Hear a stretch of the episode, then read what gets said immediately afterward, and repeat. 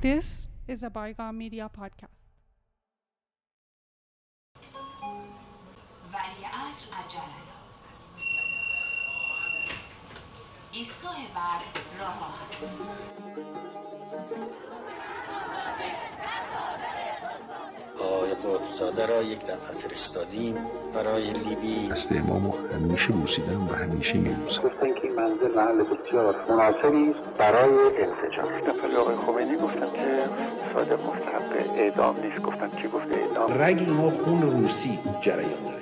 گلولاشون اپرای روسی بود. جلسه‌ای که تو هفتگی با کیانوری داشتم. اصلا شادی در پوستش نمیگنجید به در دار خداوند متعال استغفار می‌کنم. The Ayatollah has no spokesman. That's not exactly true. سخنگوی آیت الله مروری بر زندگی صادق قطبزاده.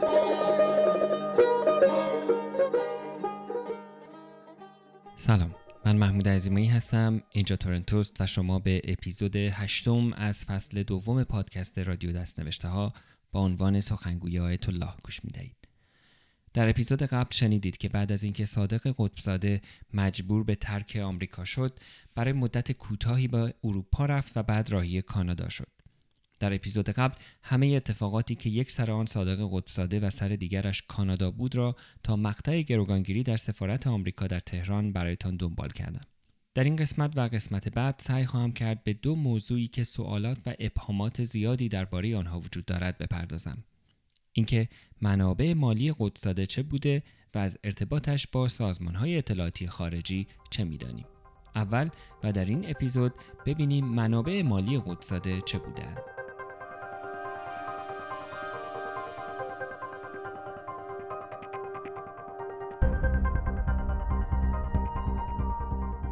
در قسمت قبل با تغییر جدیدی در این پادکست هم آشنا شدید همکاری داوطلبانه گروهی از شنونده های خوب رادیو دستنوشته ها که به فراخان چند ماه پیش من پاسخ مثبت دادند و با ارسال نمونه صدای خود برای گویندگی صدای سوم شخص یا ترجمه فارسی روی صدای انگلیسی و فرانسه مصاحبه ها یا ویدیوهای آرشیوی داوطلب شدند.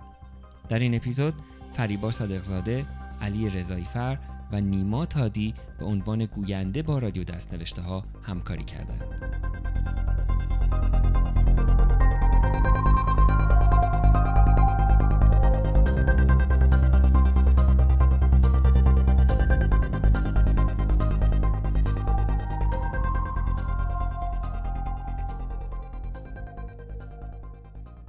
صادق قدساده تقریبا نیمی از عمرش را در خارج از کشور زندگی کرده بود. در مورد وضعیت مالیش در دوران زندگی خارج از کشور مانند دیگر ابعاد زندگیش روایت های زد و نقیزی وجود دارند. بر اساس روایت ها و اسناد موجود در مقاطعی در رفاه و امکانات خوبی دیده شده و در مقاطعی به اصطلاح هشتش گروه نوهش بوده. مثلا همانطور که در اپیزود سه شنیدید قوقا خلطبری شاعر و برادر سیمین بهبهانی که در واشنگتن همخانه صادق قطبزاده بوده است به روزنامه واشنگتن پست گفته بود که شبها نوبتی یکی روی تخت و یکی روی زمین میخوابیدند اما بدون شک از طرف پدرش که تاجر چوب بوده برایش پول فرستاده می شده. منصور قطبزاده برادر بزرگتر صادق به یاد می آورد که پدرش از طریق بازاری های تهران برای صادق دلار میفرستاده. یک همسایه ما داشتیم که این آدم حسابی بود به نام گلابچی. گفت منصور برو آقای گلابچی رو بیاد. تو بازار بود. خونش هم نزدیک خونه ما گلابچی هم داماد آقای حبیب الله حاج حبیب الله بود. اونم این گلابچی میگیم میاد و به پدرمون میگه که اینقدر دلار برای صادق بفرستید. خیلی به صادق اعتقاد پیدا کرده بود پدرم در همان سالهای اول دوران دانشجویی در دانشگاه جورج تاون هم به عنوان دفتردار آیت الله حائری یزدی به منابع مالی آیت الله حائری هم دسترسی داشته و چنان که از گفتگوی آیت الله حائری با پروژه تاریخ شفاهی دانشگاه هاروارد برمیآید آیت الله حائری دل خوشی از این قضیه نداشته است. آقای قطبزاده پاشو از گلیم و چارچوب این جریان فراتر می داشت و پول از ما می‌گرفت میره به عنوانی که مثلا انتشارات ما رو تو چیز بکنه منتشر کنه یا تبلیغات که در جهت منظور و هدف ما انجام بده از کنم که کارهای خودش انجام میده وقتی وزیر خارجه شد روزنامه واشنگتن پست در 13 دسامبر 1979 در یادداشتی با عنوان قطبزاده از یک انقلابی تا وزیر نوشت که در دوران دانشجوییش با هر آنچه که از پدرش که تاجر الوار بود برایش می رسید زندگی می کرد و آنقدر داشت که پولش به خرید یک پونتیاک قرازه برسد که آن هم در یک تصادف در خیابان هجدهم شمال غربی نزدیک دو پونت سیرکل یعنی همون جایی که دفتر آیت الله هایری قرار داشت از بین رفت و راهی گورستان اتومبیل شد یادداشت واشنگتن پست در ادامه می‌گوید قطب‌زاده کراوات و کت و شلوار ارزان می پوشید سیگار وینستون و پیپ می کشید. از همنشینی با زنان لذت می برد و با این وجود روزی پنج بار به سمت مکه رو به نماز می در همان سال اول یا دوم مهاجرت به آمریکا حاج حسین قطبی پدر قطب‌زاده فوت می کند و خانواده سهم ارث صادق از املاک و ثروت پدری را به تدریج برایش میفرستادند. گویا از طریق منصور برادرش که ساواک به همین خاطر مدتی او را ممنوع خروج می کند. املاکی داشت پدر ما در خیابان قفاری و نبش خیابان قزوین خونم داشت هر صد حضور مقدستون که در صورت به قول معروف گفتنی کما فرز الله تقسیم می‌کنه من در سال 1355 من ممنوع خروج بودم. می‌گفتن تو پول میفرستی برای صادق. ممنوع خروجم کرده بودم بنا به یکی از اسناد FBI مربوط به دوران دانشجویی قدساده در آمریکا FBI با قدساده مصاحبه ای کرده و در آن از منبع درآمدش پرسیدند که قدساده به سهمش از تجارت پدری که توسط برادرانش برایش ارسال می شده اشاره کرده است. در سند دیگری اشاره شده که قدساده یک کار پاره وقت دانشجویی در دانشگاه جورج تاون داشته و کارش مرمت نوارهای صوتی دانشگاه بوده است. این تنها موردی است که قدساده را حداقل در دوران خارج از کشورش مشغول کاری غیر از انقلاب کردن برای گذران زندگی توصیف می کند.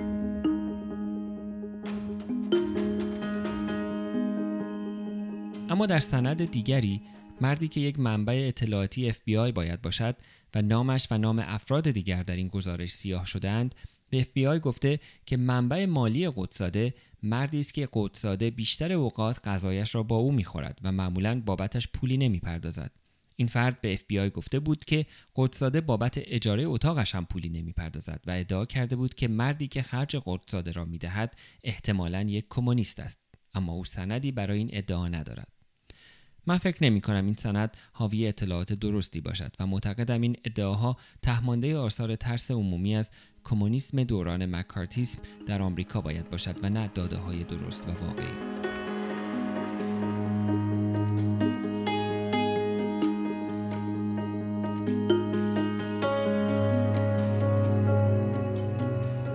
ابوالحسن بنی و قطبزاده در اوایلی که هر دو مقیم پاریس شده بودند به هم نزدیک می شوند. بنیصد می‌گوید در آن سالهای اولی که قدساده از آمریکا به فرانسه آمده بود اوضاع مالیش خوب نبوده و مقرریش از ایران قطع شده بوده است. اون وقتی که ما وارد اینجا شد من وارد فرانسه شدم او رو اینجا دیدم بعد از چند ماهی این مراجعه کرد که اون از ایران مقرری که میفرستادن این رو نمیفرستن قطع شده یا کم شده. این زندگیش گذرم مدتی هم با آقای حبیبی یک جا زندگی می‌کردن. به همین جهت که امکان مالی هم نداشت. یه دوره ای که زندگی مالی سخت بود. به طوری که ما با اون برادرش در ایران ارتباط گرفتیم که خب این حق ارث رو چرا شما؟ اولا مشکلاتی داشت که رژیم ما هست و چه و فلان. نه چیز داشت. از جهت مالی گذرانش سخت بود. از نظر عبدالکریم لاهیجی دوست نزدیکش خانواده قدساده یک خانواده بورژوا بوده است. خانواده قدساده یک خانواده در حال متمولی بودند. به خصوص دو تا برادرش در ایران.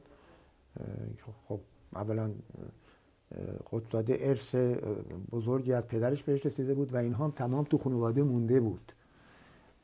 برادر بزرگش امیر فکر می‌کنم تو کار چوب بود.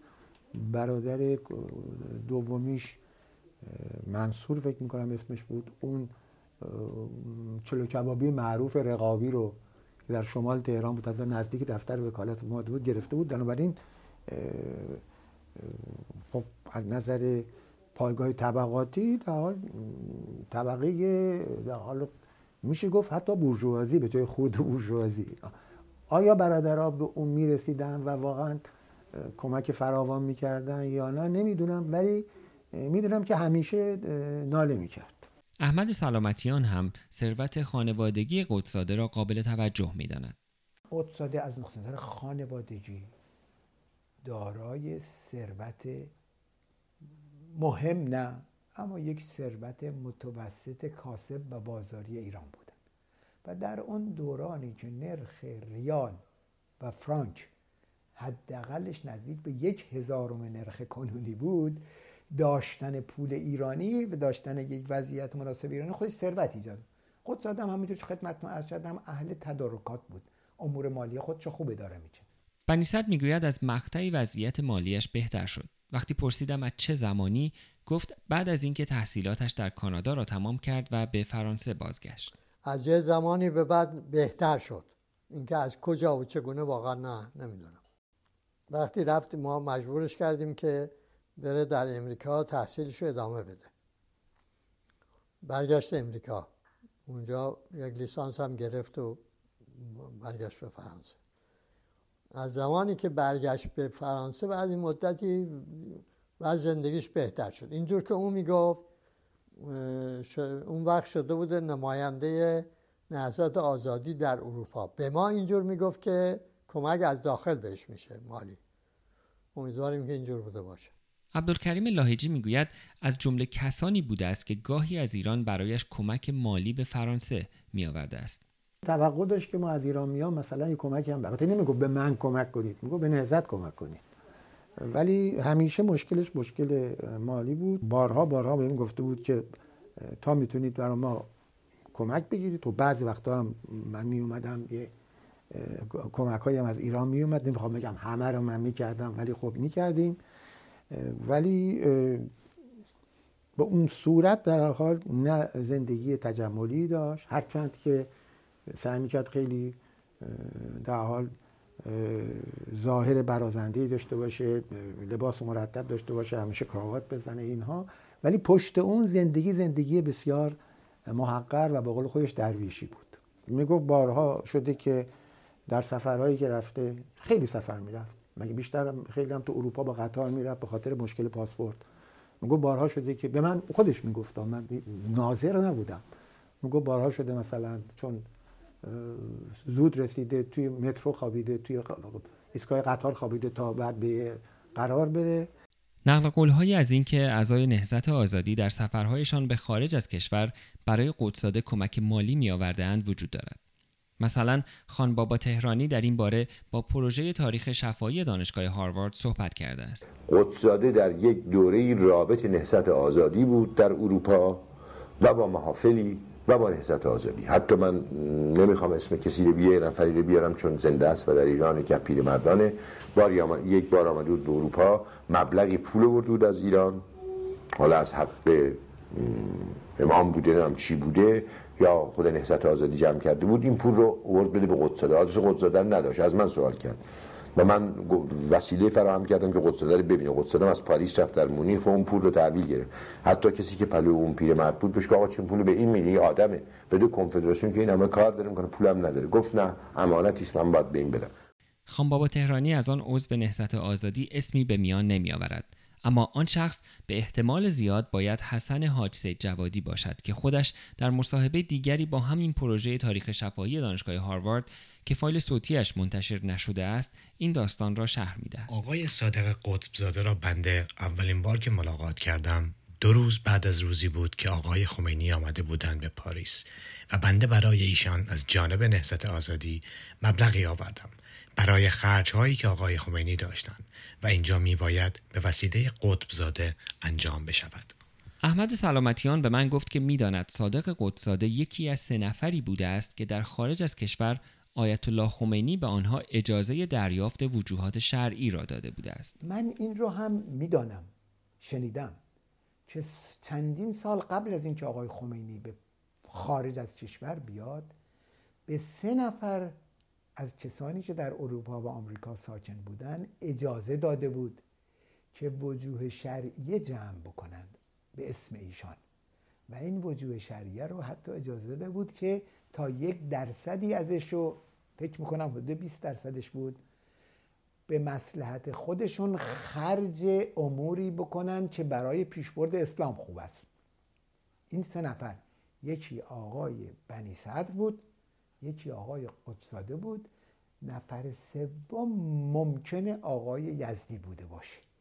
آقای یزدی رو ولی چند اون دو نفر دیگر رو مواردی من ازشون شنیدم که گفتن چنین اجازه ای رو دارند. احمد سلامتیان البته می‌گوید که تعداد کسانی که دقدقه های سیاسی داشتند و وجوهات شرعی خود را به قدساده می‌دادند نمی‌تواند زیاد باشد. اما آیا آقای قدساده توانایی جلب وجوهات شرعی برای آقای خمینی داشت یا نه؟ من معتقد نیستم که کسانی را که آقای خمینی به عنوان نماینده برای کسب وجوه شرعی معرفی کرده بود به جز از آدم های سیاسی از کسی دیگه نمی‌تونستن وجوه شهری بگیرن. و به اجازه بدید که بگم در آن زمان انسان های سیاسی شده فعالی که قبول خطر بکنن و وجوه شرعیشون رو به آقای خمینی بدن تعدادشون انگوش شمار بود در داخل خود ایران. شاید در کشورهای عربی اینا بودن اما آقای خمینی اونجا نمایندگان دیگری داشت. بنابراین من فکر نمی کنم که هیچ وقت حجم اجازه ای که آقای خمینی داده بود به این افراد که به به او به اسم اون وجوه شهری کسب بکنن به اندازه شده بود که به اونها اجازه این بشه که منابع مالی فراوان داشته باشن. مربوط به قدرت رو من بیشتر میگم کفایت ها و توانایی خودش بود. می‌تونه از بین بخش های بین تجار بازاریان خارج کشور به خصوص که در زمان انقلاب بیشتر چیز می‌کردن نزدیک بشه از جمله می‌دانم خانه ای رو که برای آقای خمینی در پاریس خریده شد. چون فکر می‌کردن آقای خمینی باید مدت ها پاریس بمونه.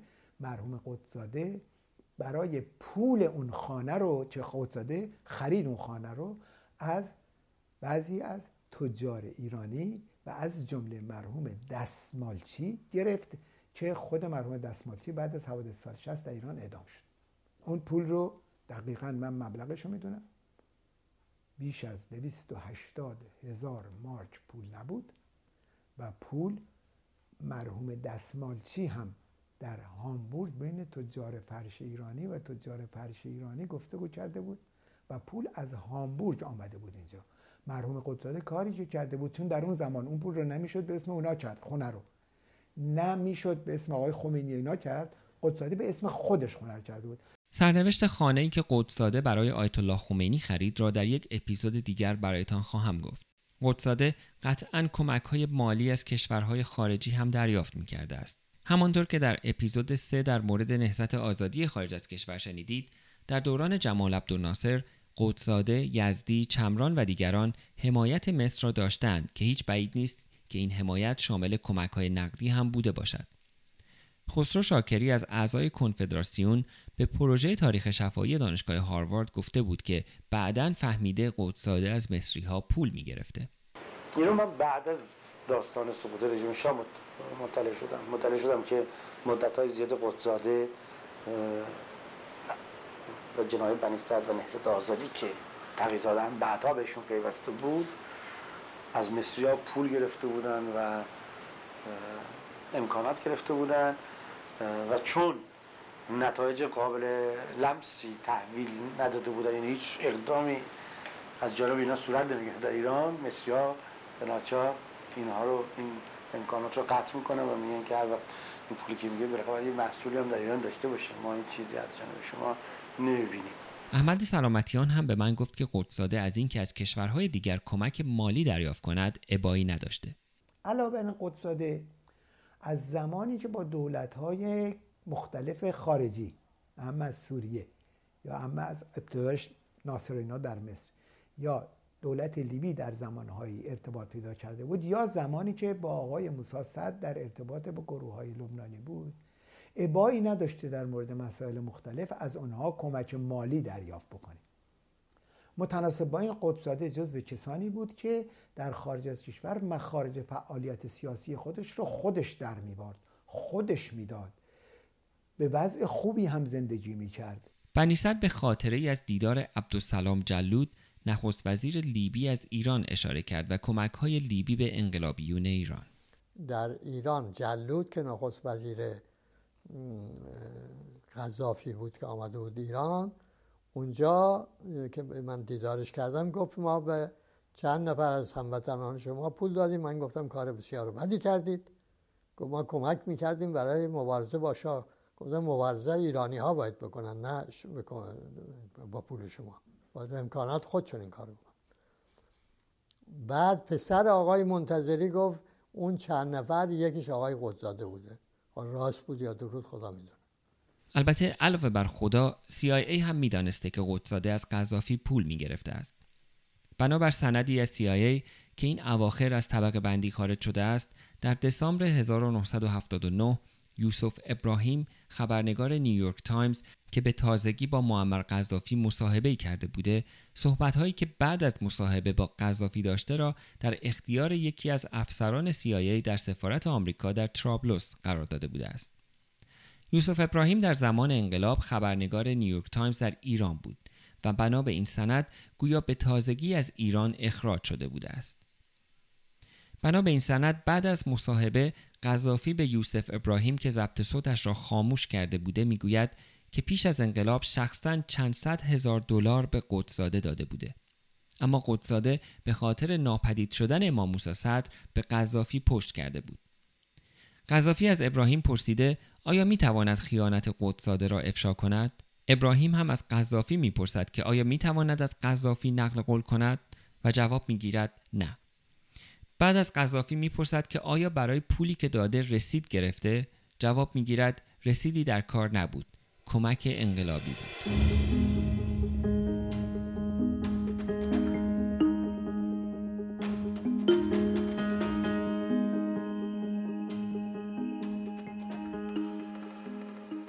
در سند دیگری از CIA به تاریخ ژانویه 1980 همان افسری که با یوسف ابراهیم صحبت کرده بود از دیدارش با جان رندال خبرنگار واشنگتن پست گزارش داده که او هم با قذافی مصاحبه کرده بوده و قبل از انتشار مصاحبهش با این مأمور CIA مصاحبه را مرور کرده و یک نسخه از یادداشتهایش را به او داده است.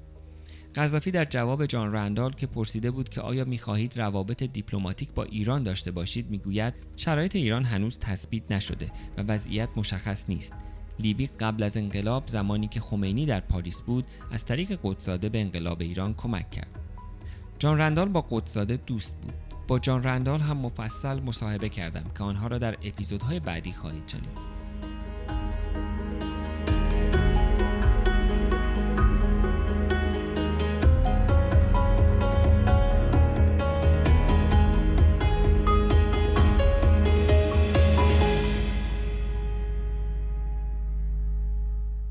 بابک امیر خسروی از اعضای پیشین حزب توده و دوست صادق قطب‌زاده در دوران زندگی در پاریس به امکانات مالی گسترده صادق قطب‌زاده اشاره می کند. بیشتر امکاناتی داشت. همین که بره بیاد نمی‌دونم مسافرت کنه خرج می‌کرد. مثلا می‌دونی مهمونی می‌داد. یعنی این public relations خیلی گسترده بود. یعنی امکاناتش خیلی وسیع بود. امکان مادی منظورمه. خب این خب طبیعتا مطرح می‌شد دیگه. یعنی آدمی که قادر به این همه مناسبات و نمی‌دونم تاییدیه بده و این خارجی بده. توجه می‌کنید به بهترین رستوران دعوت بکنه با چام بخورن اینا. خب اینا خودش شخصیت رو به وجود می آورد دیگه. یعنی مطرح بود. بره مسافرت بکنه بیاد. اینا اینا خیلی از این دوستان ما اصلا قادر نبودن از یه شهر به شهر دیگه برن. اون به راحتی می‌رفت. تمام دنیا رو میگشت برمیگشت تماس می‌گرفت. خب این خود این طبیعتا چون آدم خیلی خوش چیزم بود بینی از نقطه نظر مناسبات انسانی خیلی خیلی خوب بود. یعنی می‌تونست خیلی خوب با هر کسی با زبان خودش صحبت بکنه شوخی بکنه و رابطه انسانی برقرار بکنه. و این کارا موجب می‌شد که اون قدساده خب طبیعتا روابط گسترده داشت. گفتم امکانات خیلی مالی گسترده داشت کلوزقی دلیلا کافه رستورانی قدیمی و مجلل در بولوار مونت پارماس در پاریس است. کلوزقی پاتوق بسیاری از هنرمندان و نویسندگان مشهور بوده است. در اوایل دهه 1860 گروهی از نقاش هایی که بعدتر امپرسیونیسم را پایه گذاشتند در این کافه دور هم جمع می شدند. در اوایل قرن بیستم همینگوی، فیتزجرالد و هنری میلر دلیل معروفیت این کافه رستوران بودند. می‌گویند روی تراس کلوزقی بود که همینگوی نسخه اولیه رمان گتسبی بزرگ فیتزجرالد را خوانده است. در سالهای بعدتر کلوزقی پاتوق آندره ژید، پابلو پیکاسو، ژان پل سارتر، اسکار وایلد و ساموئل بکت هم شد. اگر به این رستوران بروید متوجه پلاک هایی روی بعضی از میزهای رستوران می شوید که اسامی این افراد مشهور روی آن حک شده میزهای محبوب هر کدام از این چهره های مشهور.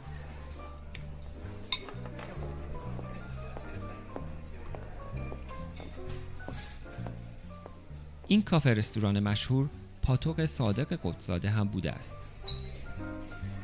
از کرول جروم خبرنگار سی بی سی و دوست دختر قدساده بشنوید.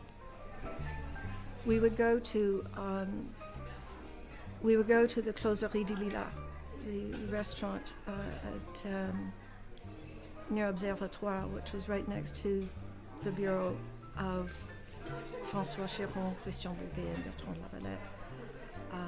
ما همیشه به کلوزقی دلیلا رستورانی که نزدیک ابزرواتوار دو روز بالاتر از دفتر وکالت فرانسوا شرون کریستیان بورگی و برتن بله بود می رفتیم um, all the time and the, the closerie was kind of Sadeg's quartier général it was his, his headquarters and I would be there with him and some of his colleagues uh, other people who were working for the revolution for many many years and there would be so many comings and goings and کلوزقی قرارگاه فرماندهی صادق بود من باهاش بودم و بعضی از همکاراش کسانی که سالها برای انقلاب فعالیت کرده بودند کلی آدم می آمدن و می رفتن همونجا به تماس های تلفنیش جواب میداد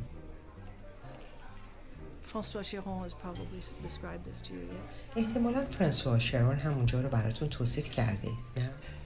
کرول جروم درست حد زده بود فرانسوا شرون یکی از سه وکیل فرانسوی که دوست نزدیک قدساده بودند و به قدساده برای انقلاب ایران کمک های زیادی کردند در جریان ساخت مستند فرزند انقلاب با ما یعنی گروه سازنده فیلم به رستوران کلوزقی آمد و قدساده ای که هر روز به آنجا می‌رفت را برایمان توصیف کرد. Oui, ça c'est l'organisation d'une journée moyenne de SADEC quand il était en France. Et le matin, il venait avec son courrier. روزش اینجوری بود. ده صبح نامه‌هاشو از دفتر ما میگرفت سلامی به ما میکرد و میرفت به کلوزقی و نامه‌هاشو باز میکرد و ملاقاتاشو میکرد Ces meetings à la closerie avec les, ses invités, il avait souvent des invités, des journalistes, etc. Et puis après, il repassait dans la fin de la matinée. ظهر برمیگشت به دفتر ما. نامه هایی که می‌خواست بفرسته رو می‌داد به منشی ما که تایپ کنه و بعد از ظهر برمیگشت به کلوزقی. بین دفتر ما و کلوزقی در رفت و آمد بود. در روزهای آخر در فرانسه روزی نبود که به کلوزقی نیاد. افراد مشهور دیگری هم در خاطراتشان از کلوزقی و قطب‌زاده صحبت کردند. مثلا الین شولینو خبرنگار نیویورک تایمز در کتاب آینه های پارسی گفته که محل محبوب قطب‌زاده برای ملاقات کلوزقی دلیلا بوده است کتی مارتون خبرنگار ABC هم در کتاب پاریس یک داستان عاشقانه می‌گوید که همراه با همسرش پیتر جنینگ صادق قدساده را در رستوران محبوبش کلوزقی دلیلا ملاقات کرده است.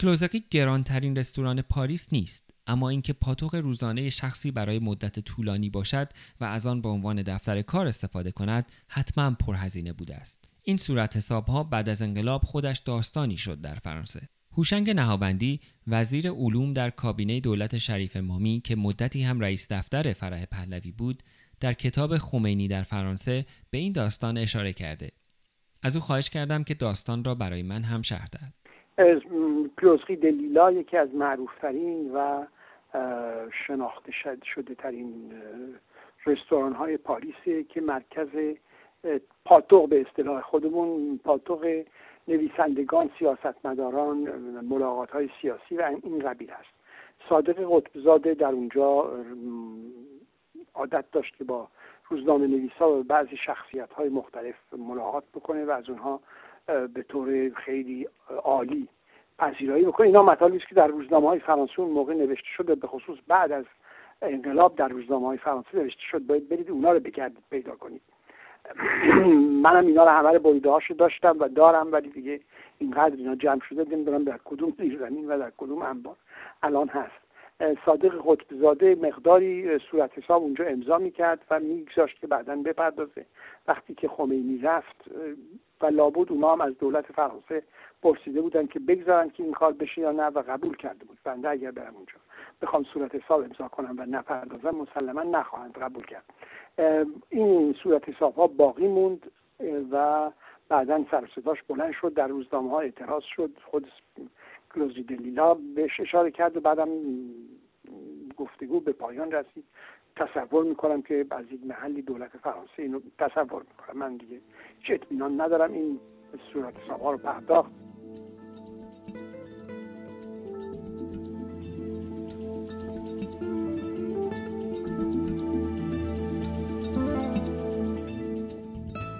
در اپیزود بعدی سعی خواهم کرد به این سوال جواب دهم که از ارتباط قدساده با های اطلاعاتی خارجی چه می‌دانیم اما حالا که این اپیزود با ماجرای رستوران کلوزقی دلیلا به پایان رسید شاید بد نباشد که ترانه اتاق مولانا یا رومیز روم از شهریار قنبری را بشنویم که احتمالا تنها ترانه ایرانی است که اسم این رستوران مشهور پاریسی در متن ترانهاش آمده است.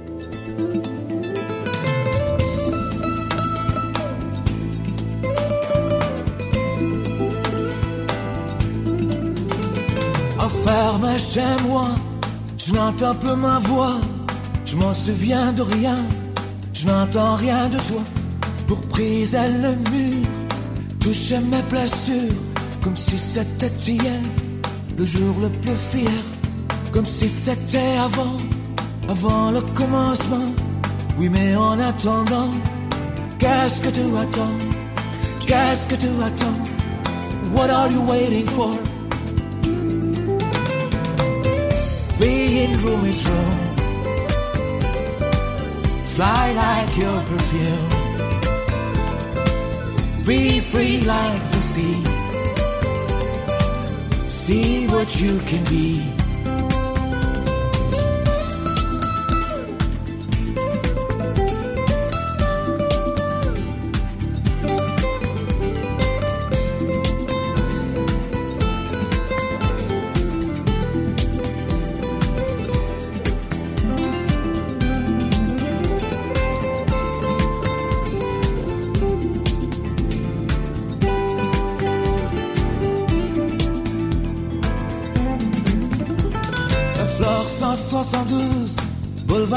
Saint-Germain, Sartre, Camus, Jacques Prévert, les autres coquins, Odomago, Rambo, Giacometti, Picasso, Hemingway, Papa, à la closerie d'Elia, Man Ray, Henry Miller, attends Josephine Baker, oui mais en attendant, qu'est-ce que tu attends, qu'est-ce que tu attends, what are you waiting for?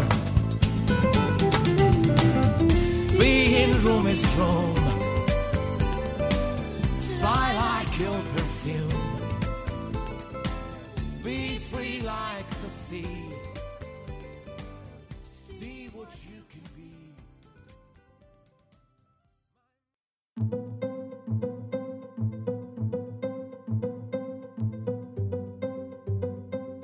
پادکست های رادیو دستنوشته ها را می توانید در همه اپلیکیشن های استاندارد پادکست مثل اپل پادکست، گوگل پادکست، Castbox، Spotify و همینطور SoundCloud و تلگرام دنبال کنید. در تلگرام با at رادیو دستنوشته ها به انگلیسی و در اپلیکیشن های پادکست با جستجوی رادیو دستنوشته ها به فارسی و یا ازیمایی به انگلیسی به راحتی این پادکست ها را پیدا خواهید کرد. اگر خارج از ایران زندگی می کنید و مایلید با حمایت مالی از رادیو دستنوشته ها به استقلال و بقای این پادکست کمک کنید سری به سایت gofundme.com دستنوشته ها بزنید که در آن می توانید از جزئیات کمک های دریافت شده و نظرات حمایت کنندگان هم با خبر شوید. می توانید در توییتر با ات دستنوشته ها اخبار این پادکست را دنبال کنید و سوال ها و موضوع های پیشنهادیتان را با من در میان بگذارید. برای دیدن عکس ها و ویدیوهای مربوط به هر اپیزود هم اینستاگرام رادیو دستنوشته ها را دنبال کنید. آدرس وبسایت رادیو دستنوشته ها که همه این اطلاعات را یک جا در اختیار شما می‌گذارد رادیو.دستنوشته است.